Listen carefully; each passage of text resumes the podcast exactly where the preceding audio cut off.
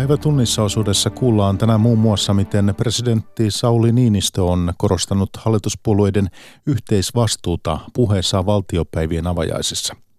Pohjois-Korean johtaja Kim Jong-un ja Venäjän presidentti Vladimir Putin ovat tavanneet ensimmäistä kertaa. Suomalaisten pörssiyhtiöiden näkymät ovat suhteellisen myönteisiä, mutta epävarmuus on kasvanut. Lasten harrastukset ovat liian kalliita yhä useammalle perheelle – Näiden aiheiden lisäksi puhutaan lähestyvistä europarlamenttivaaleista ja niin sanotuista tuplaehdokkaista. Ole Mikko Jylhä, hyvää iltaa.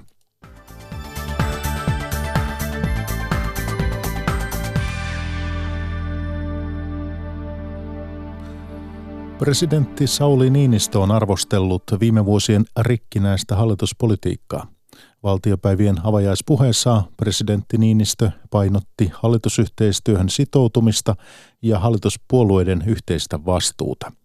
Hallitustunnusteluihin valmistautuva puhemies Antti Rinne korosti yhteistyön merkitystä politiikassa. Pekka Kinnunen. Uuden eduskunnan työ jatkui tänään valtiopäivien avajaisilla. Presidentti Sauli Niinistö nosti avajaispuheessaan esille sen, että pääministerien erojen vuoksi Hallitus on tällä vuosikymmenellä vaihtunut jo viisi kertaa. Korostan sitoutumisen merkitystä. Ken leikkiin ryhtyy, se leikin kestäköön. Presidentti evästi tulevaa hallitusta. Jokaisella hallituspuolueella on omat tavoitteensa, mutta kun ne on yhteensovitettu, on vain yksi valtioneuvoston työtapa, kollegiaalinen. Yhdessä päätetty on yhdessä vastattava. Hallitustunnustelijan tehtävän saa huomenna eduskunnan puhemies SDPn Antti Rinne. Vastauspuheessaan hän korosti luottamusta ja yhteistyötä. Välillä paperitkin lentelivät. Haluan vielä kerran korostaa yhteistyön merkitystä. Siitä meidät suomalaiset tunnetaan. No niin, melkein tiputti. Ei tipahtunut. Ja muistakaa, että me itse omalla toiminnallamme määrittelemme sen, millaisena politiikka ja tämän talon toiminta näyttäytyy ulospäin. Uusista kansanedustajista vihreiden Jenni Pitko toivoi yhteiskunnan tukiverkkojen vahvistamista. Esimerkiksi jos ajatellaan vanhempainvapaalta palaamista tai yrittäjän toimeentuloa, että ne tukiverkot olisi niitä, että ne aina, aina uudestaan voi pompata takaisin työelämään ja pompata takaisin sinne onnelliseen elämään, jos sieltä on kerran tipahtanut pois. Vasemmistoliiton Pia Lohikoski arvioi, että luottamuksen palauttaminen vie aikaa. Kyllähän tietysti hallitusneuvottelut on yksi kysymys ja sitten täällä eduskunnassa, kun käynnistyy valiokuntatyö ja ihmiset tutustuu toisiinsa, niin toivottavasti löydetään yhteistä säveltä. Että tietenkään kaikesta ei olla suinkaan samaa mieltä, mutta että pystyttäisiin hyvällä yhteistyöllä silti pyrkimään kansalaisten parhaaksi. Huomenna SDPn Antti Rinne jakaa puolueelle listan kysymyksiä, joihin annettujen vastausten pohjalta hän lähtee sitten muodostamaan uutta hallitusta. Eduskunnasta Pekka Kinnunen. Tulevien europarlamenttivaalien ehdokasasettelu on herättänyt runsaasti keskustelua niin sanottujen tuplaehdokkuuksien vuoksi. Ehdolle on asetettu useita poliitikkoja, jotka on juuri valittu eduskuntaan. Tuplaehdokkuutta on arvosteltu, jos äänestäjä ei tiedä, onko ehdokas todella sitoutunut ottamaan paikan vastaan. Esimerkiksi Vasemmistoliiton Merja Kyllönen ilmoitti, ettei perhe syistä ole lähdössä EU-parlamenttiin, vaikka hänet valittaisiin. Tilanteesta keskustelevat kristillisdemokraattien tuplaehdokas Peter Östman, Liike Nytin kansanedustaja Harri Harkimo ja valtioopin professori Ilkka Ruostetsaari Tampereen yliopistosta. Ja toimittajana seuraavassa on Päivi Neitiniemi. huomasimme eilen, kun kalastelimme tänne studion keskusteluita, että näitä tunnettuja tuplaehdokkaita oli hyvin vaikea saada tähän keskusteluun.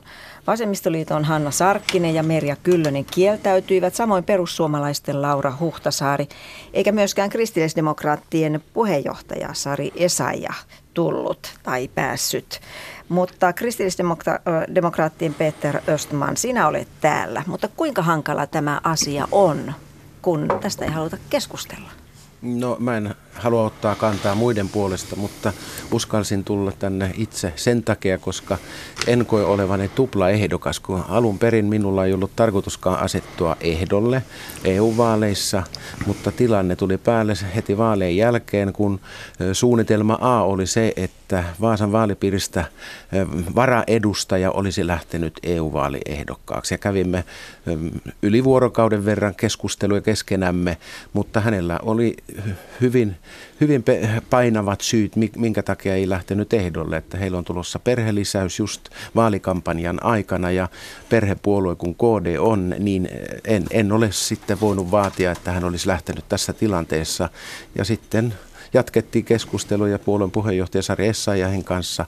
Hän oli sitä mieltä, että minun on lähdettävä ehdolle.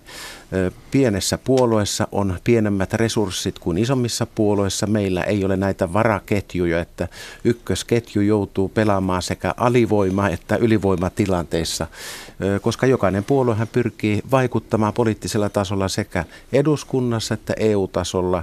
Ja meidän tavoitteemme on, että KD saa paikan europarlamentista. No, mutta ajatellaan kuitenkin eduskunnan ja eduskuntavaalien kannalta. Sait siis yli 6000 ääntä. Sinut valittiin 12 päivää sitten ja olet ilmoittanut, että jos pääset, jos sinut valitaan EU-parlamentti, lähdet myös sinne, niin silloin tilallesi eduskuntaan tulee Aki Ruotsala. Niin oletko sitä mieltä, että näiden 16, 6000, yli 6000 sinua äänestä, niin mielestä tämä on heidän toiveensa? No, sen näkee sitten vaaleissa, koska jos ne eivät halua minu, minua äänestää europarlamenttiin, niin en tule saamaan ääniä. Että sehän on kansan päätettävissä oleva asia ja sitä paitsi meillä on selkeä kirjaus perustuslaissa 28 pykälässä, että edustajatoimen hoitaminen keskeytyy siksi ajaksi, jonka kansanedustaja toimii europarlamentin jäsenenä.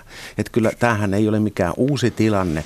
Se, minkä takia tämä nyt on nostattanut enemmän kohua kuin aikaisemmin, on se, että kun se on ensimmäinen kerta tietääkseni Suomen historiassa, kun EU-vaali on samana vuonna kuin, kuin eduskuntavaalit. Et normaalistihan eduskuntavaalikausi on neljä vuotta, EU-kausi on viisi vuotta ja nyt ne sattuu samana vuonna olemaan ja, ja se asettaa tietysti haasteita sekä ehdokasasettelussa ja myöskin sitten tämä niin sanottu tuplaehdokkuus. Ymmärrän sen toki kansan näkökulmasta, että tämä, tämä ei ole helposti mm. ymmärrettävää. Mutta Peter Östman, millaista palautetta olet saanut kannattajilta? En, en ole saanut valtavasti palautetta kannattajilta, mutta sen sijaan seurasin pääsiäisen alla, kun oli ilmeisesti uutispimentoa, eli paljon kriitikkoa oli, kriitikkoja oli liikkeessä.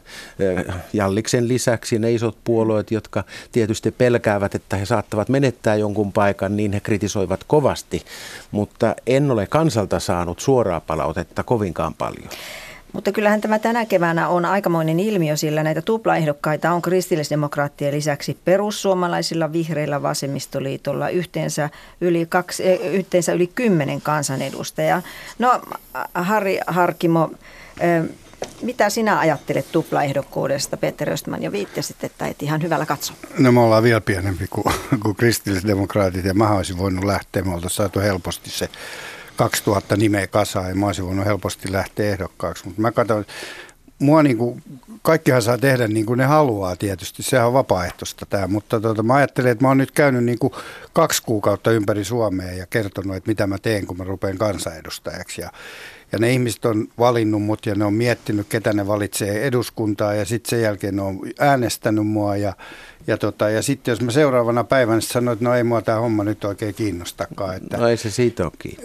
Ei kun, että mä nyt lähden EU-vaaleihin niin jos mä sanoisin niin, en mä puhu mitä Östman sanoo, vaan mä puhun itsestäni. Mm. Jos mä nyt sanoisin, että en mä nyt tiedä, jos mä haluankaan olla eduskunnassa, että mä lähdenkin EU-vaaleihin ja sitten me saadaan yksi ehdokas lisää, koska silloin meidän varaehdokas tulee ja me saataisiin niin. Mutta tämä ei ole mun mielestä se pointti. Östman on, se on vielä jotenkin hyväksyttävää, että sä lähdet siihen, Kiitos. vaikka mä en sitäkään hyväksy. Mutta se, että sä lähdet vaaleihin ja ilmoitat suoraan, että sä et ole niinku käytettävissä, niin se on mun mielestä jo niinku silloinhan tämä poliittinen systeemi on, niin kuin, sehän kertoo sen, että tässä on jotain mätää tässä koko systeemissä. Niin. Ja kun meillä on 17 prosenttia ihmisistä luottaa poliitikkoihin, niin tähän vähentää sitä vielä enemmän. Että sitä mä voin niin kuin ymmärtää, mitä ne miettii, kuka maksaa niiden vaalibudjetit, kuka maksaa nämä kaikki vaalisysteemit, miten, ne, miten, miten sä voit niin kuin lähteä semmoisiin vaaleihin, Mä oon ajatellut pyytää Sydä... rahaa sultajalle. Niin.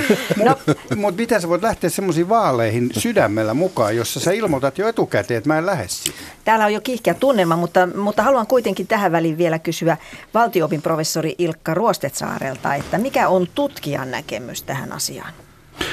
No kyllähän tämä kansalaisten niin sanotun kuluttajasuojan kannalta on vähän ongelmallinen. Kyllähän meillä äänestäjät ovat tottuneet siihen, että ehdokas vaaleissa myös haluaa tulla valituksi ja ottaa sen tehtävä vastaan. Ja, ja tässähän on muistettava se, että Suomessahan ei ole tällaista niin sanottua pitkien listojen järjestelmää kuin muissa Pohjoismaissa, jossa äänestäjä äänestää käytännössä puoluetta, vaan meillä – meillä tuota äänestäjä äänestää sekä puoluetta että henkilöä ja noin aiemmin tutkimusten mukaan noin puolet haluaa äänestää nimenomaan henkilöä ja toinen puoli sitten puoluetta.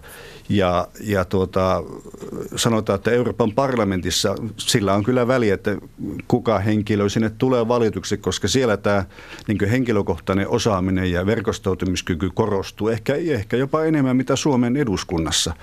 Että tässä mielessä tämä ehkä tällainen tuplaehdokkuus nyt, nyt saattaa hämä, hämätä kansalaisia. Onko tämä nyt yleisempää kuin aiemmin?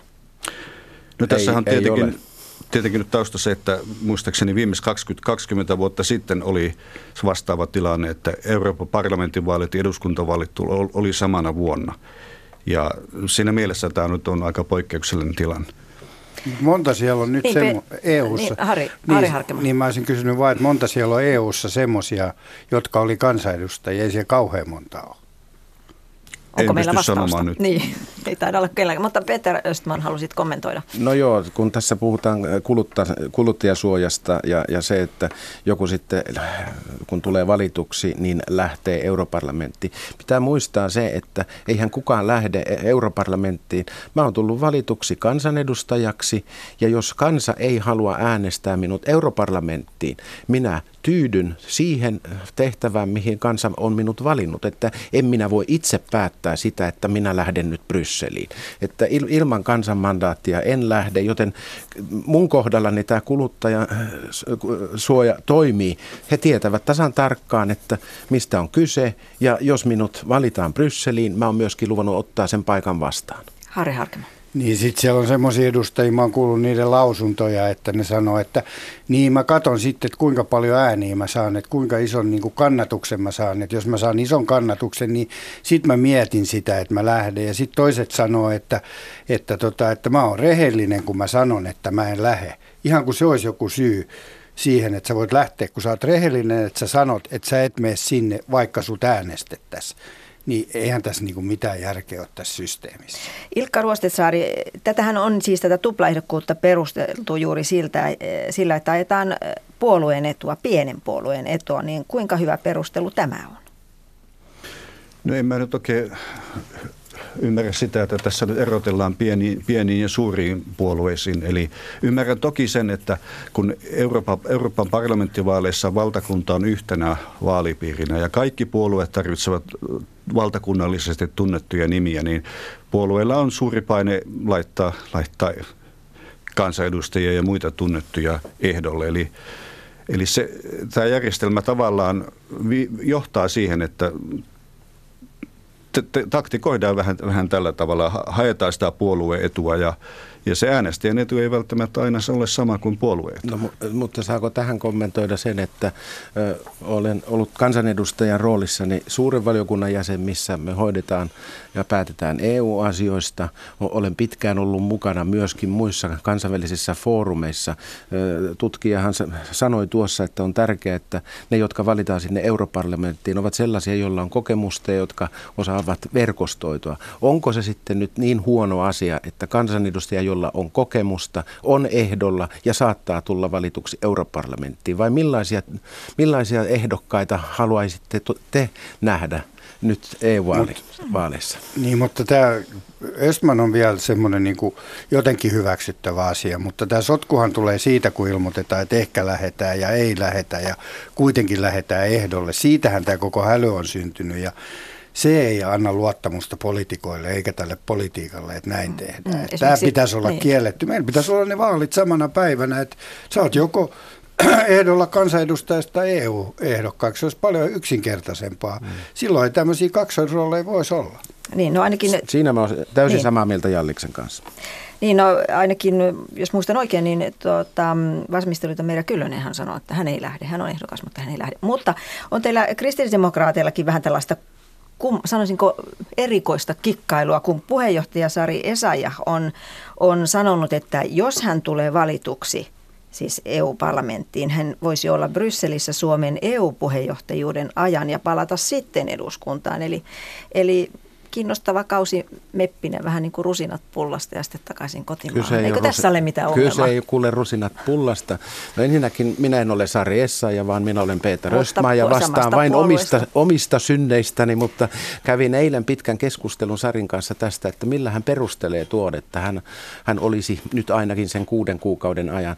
Hän, kat, hän entisenä meppinä hän tietää se, että silloin nimenomaan niiden kuuden kuukauden aikana niin hoidetaan Suomen näkökulmasta ne kaikkein tärkeimmät asiat, että meppien rooli on avainasemassa silloin, kun Suomi, Suomi hoitaa tämä EUn puheenjohtajuuden.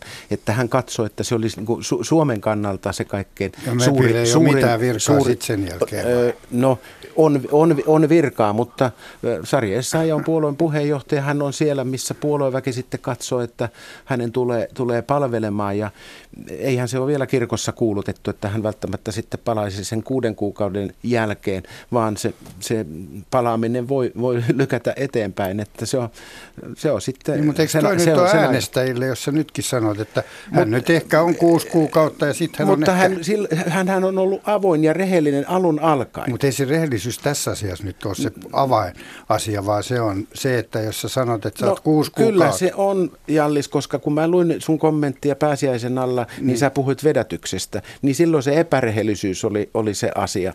Mutta e, eikö, se, eikö sille nyt voisi antaa pisteitä, että Sari Essayo on ainakin ollut rehellinen, hän on ollut avoin alun alkaen. Hän, on, marra, hän on marraskuussa ilmoittanut. Joo, mutta Peter, hei, sillähän Kyllönenkin kerää pisteitä, että hän on rehellinen, kun hän sanoo, että hän ei lähde Joo, sinne. mutta mä en vastaa Kyllösen toiminnasta. Ei, mutta ymmärrätkö, mitä mä sanon? Annetaan tutkijammekin äh, tuota, vastata. Mitä, mitä Ilkka Ruostitsaari, mitä sinä ajattelet tästä Esajahin tavasta toteuttaa tämä mahdollinen meppiys? No tässä näyttää olevan nyt monenlaisia, monenlaisia tapoja mielessä, mielessä toteuttaa, toteuttaa tätä MEPin roolia. Mutta olennaista on juuri, mikä tässäkin on tullut esille, että se, että tietääkö, tietääkö äänestäjä nyt sen, että mitä tämä tämä MEPiksi valittu kansanedustaja mahdollisesti tekee. Välttämättä kaikki äänestäjät eivät ole niin per, kohdalla per, per, perillä näistä, näistä ehdokkaiden ja edustajien suunnitelmista. Eli se on, se on tässä se olennainen kysy, kysymys ja, ja mä vähän pelkään, että tällainen puoluetaktikointi saattaa, saattaa vähentää kansalaisten mielenkiintoa sitten euro, europarlamenttivaaleja kohtaan. Ja, ja varsinkin, kun, koska nyt nämä vaalit ovat niin lähellä eduskuntavaalien jälkeen. Niin kuin nytkin se äänestysprosentti on ollut hyvin alhainen siinä 40. Mutta Harri Harkima sanoit jo, että vaalit pitäisi olla samana päivänä. Se olisi yksi ratkaisu. Mutta on. entä te muut, Peter Östman ja Ilkka Ruostetsaari, pitäisikö tällainen tuplaehdokkuus kieltää jotenkin ja miten se tehtäisiin, jos Ilkka Ruostetsaari aloittaa? No oikeus asettua ehdolle on kuitenkin keskeinen perustuslaillinen oikeus, että näin aika vaikeaksi mennä, mennä nyt lainsäädännölle kieltämään tällaista. Ja miel, mieluummin näkisin, että puolueet sopisivat, sopisivat tämän, tämän keskenään. Kyllähän muissa maissa on tiettyjä rajoituksia ehdok, ehdokkaaksi asettumiselle. Ja tästähän keskusteltiin, kun euro, anteeksi, maakuntavaalit olivat vielä näkyviirissä. Entä Peter Rostman? No se vaatisi kyllä sitten perustus, perustuslain uudelleenkirjoittamista, koska niin kuin mä alussa viittasin tähän 28 pykä, pykälään, niin siinä on sanottu, että edustajan toimen hoitaminen keskeytyy siksi ajaksi, jonka kansanedustaja toimii Euroopan parlamentissa. Mutta pitäisikö esimerkiksi yhteistä sopimuksesta? Mä vaikka? sanoisin mieluummin, että pitä, pitäisi, vaalipäivät pitäisi olla sama, samana päivänä, koska silloin kuluttaja tietäisi, että ketkä ovat ehdolla mihinkä tehtävään tehtävään. Eli se olisi ollut paljon helpompi ratkaista tämä asia, jos eurovaalit ja eduskuntavaalit olisivat olleet samana päivänä, koska silloin minäkin olisin joutunut ottaa kantaa tähän asiaan, mitä mä en tarvinnut nyt tehdä. Niin, politiikassa on paljon semmoisia asioita, mitä saisi tehdä, jos perustuslaki sallii. Et, et se on vähän miltä se näyttää myös ja sillä tätä pitäisi arvioida. Sanoi Liike Nytin kansanedustaja Harri Harkimo. Hänen lisäkseen haastateltavina olivat kansanedustaja eurovaaliehdokas Peter Östman kristillisdemokraateista ja sitten valtio-opin professori Ilkka Ruostetsaari Tampereen yliopistosta ja toimittajana tuossa Päivi Neitiniemi Ykkösaamosta. Jatketaan aiheessa eteenpäin tässä päivätunnissa osuudessa. Maailmankaupan kasvun hidastuminen ei näy juurikaan suomalaisessa teknologiateollisuudessa. Tulosjulkistusten mukaan Nokia lukuun ottamatta monet pörssiyhtiöt menestyivät alkuvuonna hyvin. Myös uusia tilauksia kertyy vilkkaasti. Jarmo Olavi Koponen. Tänään osavuosituloksistaan kertoneista teknologiayhtiöistä Nokian tulos oli pahin pettymys, mikä syöksikin yhtiön osakkeen 10 prosentin laskuun pörssissä. Kirjanpitosäännösten mukainen liiketappio paisuikin Nokialla 524 miljoonaan euroon. Sen sijaan perinteisemmästä teknologiateollisuuden haarasta, eli konepajoista esimerkiksi Metso teki vahvan tuloksen tammi-maaliskuussa. Liikevaihto kasvoi 17 prosenttia 836 miljoonaan euroon. Saadut tilaukset ja tilauskanta kohosivat vajaat 20 prosenttia. Niin ikään myös Wärtsilän vertailukelpoinen liikevoitto kasvoi tammi-maaliskuussa. Myönteinen yllättäjä oli myös hissi- ja liukuporasyhtiö Kone, jonka oikaistu liikevoitto nousi tammi-maaliskuussa 228 miljoonaan euroon vuoden takaisesta 218 miljoonasta eurosta. Liikevaihto, tilauskanta ja saadut tilaukset myös koosivat 90 prosenttia. Mutta vaikka useilla suomalaisilla pörssiyhtiöillä meneekin aika lailla hyvin, ovat maailmantalouden riskit tosiasia. OP-ryhmän pääanalyytikko Antti Saari tulokset on ollut linjassa odotuksiin, mikä, mikä kertoo kyllä siitä, että valuuttakurssit on mennyt suotuisaa suuntaan ja samaan aikaan myöskin niin nämä viime vuoden hintapaineet välituotteissa on alkanut helpottamaan. Mutta kyllä samaan aikaan niin epävarmuus eteenpäin katsoen on edelleen, edelleen niin kuin suurta. Toisaalta rakennusteollisuuden eilen suhdannekatsauksessaan Suomeen ennustaman kaltaista taloudellista alamäkeä ei ole laajemmin näköpiirissä, arvioi OP-ryhmän pääanalyytikko Antti Saari. No rakennusteollisuus on ehkä vähän omanlaisensa tapaus, koska se on hyvin syklinen ala ja, ja hyvin kotimarkkinavetoinen, että, että ihan vastaavia merkkejä ei ole muilla aloilla, mutta että kyllä epävarmuus on tosiaan selvästi kohonnut. Tämä kauppasota, kasvuhidastuminen sekä Yhdysvalloissa että Euroopassa, niin kyllä on sellaisia asioita, jotka luo paljon epävarmuutta loppuvuoteen mentäessä. Pohjois-Korean johtaja Kim Jong-un ja Venäjän presidentti Vladimir Putin ovat tavanneet Vladivostokissa Venäjän kaukoidässä. Johtajien ensimmäinen tapaaminen kesti kolme ja puoli tuntia. Keskustelujen aiheena oli Korean niemimaa, mutta suuria uutisia tapaaminen ei tuottanut. Venäjän kirjavaihtaja Marjo Näkki. Kyllä se anti on se, että se tapaaminen ylipäätään on järjestynyt. Eli Kim Jong-un ja Vladimir Putin tapasivat nyt ensi kertaa ja siitä huolimatta, että Venäjä on esittänyt toiveen tapaamisesta jo vuosi sitten. Ja kyllä tällä on ulkopoliittisesti ja diplomatiassa suuri merkitys sekä Venäjälle että Pohjois-Korealle. Putin on nyt palannut Pohjois-Korean ydinneuvottelupöytään ja Kim Jong-un näyttää muulle maailmalle, erityisesti Yhdysvalloille, että on tässä muitakin neuvottelukumppaneita kuin Donald Trump. Mitä presidentti Putin lähinnä haluaa Pohjois-Korealta? Se haluaa ensinnäkin alueellista turvallisuutta, mutta se haluaa nimenomaan vaikutusvaltaa. Venäjällä on myös erilaisia suunnitelmia erilaisten infrastruktuurihankkeiden saamiseksi Korean niemimaalle, muun muassa kaasuputkihanke, ratahanke ja yhteinen sähkönjakeluverkko, mutta ne taitavat olla tässä maailmantilanteessa liian kunnianhimoisia hankkeita. Mutta kyllä Pohjois-Korea ja Korean niemimaa, se on yksi näistä geopoliittisista pisteistä ja Venäjä haluaa olla siellä mukana. No entäs toisinpäin Pohjois-Korean Kim, mitä hän toivoo Venäjältä? Kim toivoo Venäjältä rahaa ja apua. Pohjois-Korea on rutiköyhä. talouspakotteet vaivaavat. Ja yksi suuri konkreettinen kysymys on pohjoiskorealaisten siirtotyöläisten asema. Heitä on ollut kymmeniä tuhansia Venäjällä ja he ovat olleet erittäin tärkeä ulkomaisen valuutan lähde Pohjois-Korealle myös sen ydinohjelman rahoitukseen. Ja YK on turvallisuusneuvosto on nyt kieltänyt siirtyöläisten käytön. Ja Kim varmaankin on esittänyt toiveensa Putinille, että Venäjä edelleen sallisi pohjoiskorealaiset siirtotyöläiset.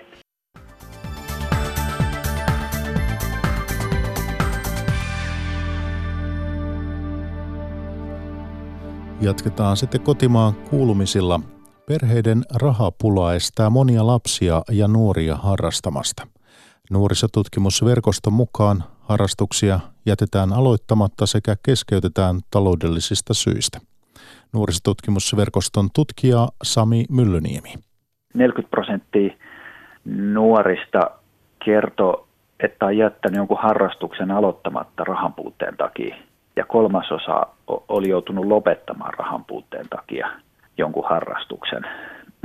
Ja neljäsosa taas esimerkiksi kertoo, että on joutunut rajoittaa ystävien tapaamista niin, taloudellisista syistä. Että tämän tyyppiset tiedot kertoo siitä, että, että tuota, taloudellinen liikkumavara rajoittaa liikkumavaraa myös muilla elämän osa-alueilla.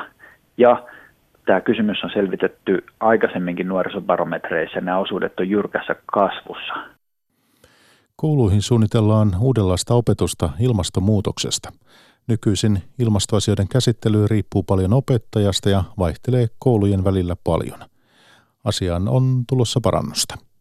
Hetken aikaa käykää läpi sitä, että mitkä on niitä asioita, jotka pelottaa elämässä. Otalammin koulussa Vihdissä käsitellään yhteiskuntaopin tunnilla asioita, jotka pelottavat.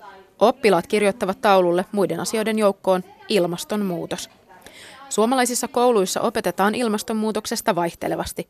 Paljon on opettajasta kiinni, mitä opetetaan ja kuinka paljon. Näin sanovat myös Otalammen koulun ysiluokkalaiset Hilla Nuolioja ja Milla Jalas.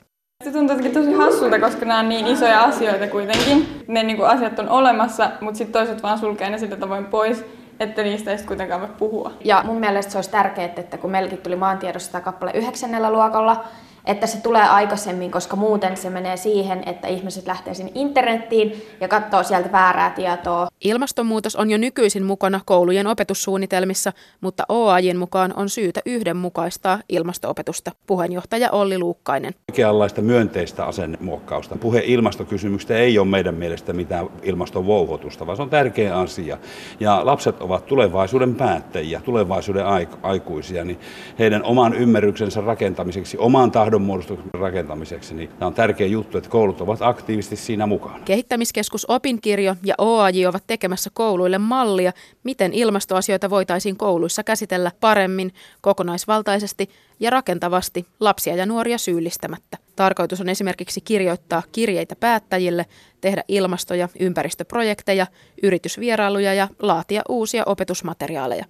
Kehittämiskeskus opinkirjan toiminnanjohtaja Minna-Riikka Järvinen. Kysymys on toimintatavasta, toimintakulttuurista, ei niinkään siitä, että näitä asioita ei siellä sisällöissä käsiteltäisi. Sellaistakin viestiä on tullut opettajien suunnasta, että oikein tiedetään, että kuinka paljon näitä asioita voisi käsitellä, että ei toisaalta haluta myöskään lisätä sitä ilmastoahdistuksen määrää. Että tällainen yhdenvertainen mahdollisuus ottaa käsittelyyn niitä asioita, jotka lapsia ja nuoria huolettaa, niin olisi tietenkin tärkeää. Hanke alkaa muutamista kouluista, mutta kaikki kiinnostuneet koulut voivat ilmoittautua mukaan. Tarkoitus on luoda pysyvä toimintamuoto Suomen kouluihin. Sitä toivoo myös Otalammen koulun ysiläinen Viivi Rimpiläinen. Tosi moni just sanoo sitä, että ei oikein tiedä, että mitä mieltä pitäisi olla. Että, että uutiset, että paisutteleeko niitä asioita vai vähätelläänkö niitä. Että tulee sellainen, että hei, mikä tässä on oikeasti kyse tässä koko ilmastonmuutoshommassa. Ja sitten kun ei sitä niin kuin koulussa välttämättä niin sille niin kuin hyvin käydä, niin sitten just se, että monet nuoret haluavat tietää että oikeasti, että hei, missä me mennään. Toimittaja edellä oli Jenni Freelander. Torstain päivätunnissa lopuksi kuullaan vielä, miten moni Suomessa syntynyt somalinuori ohjataan koulussa turhaan suomi toisena kielenä opetukseen. Hyvää tarkoittava tukiopetus voi johtaa jopa syrjintään.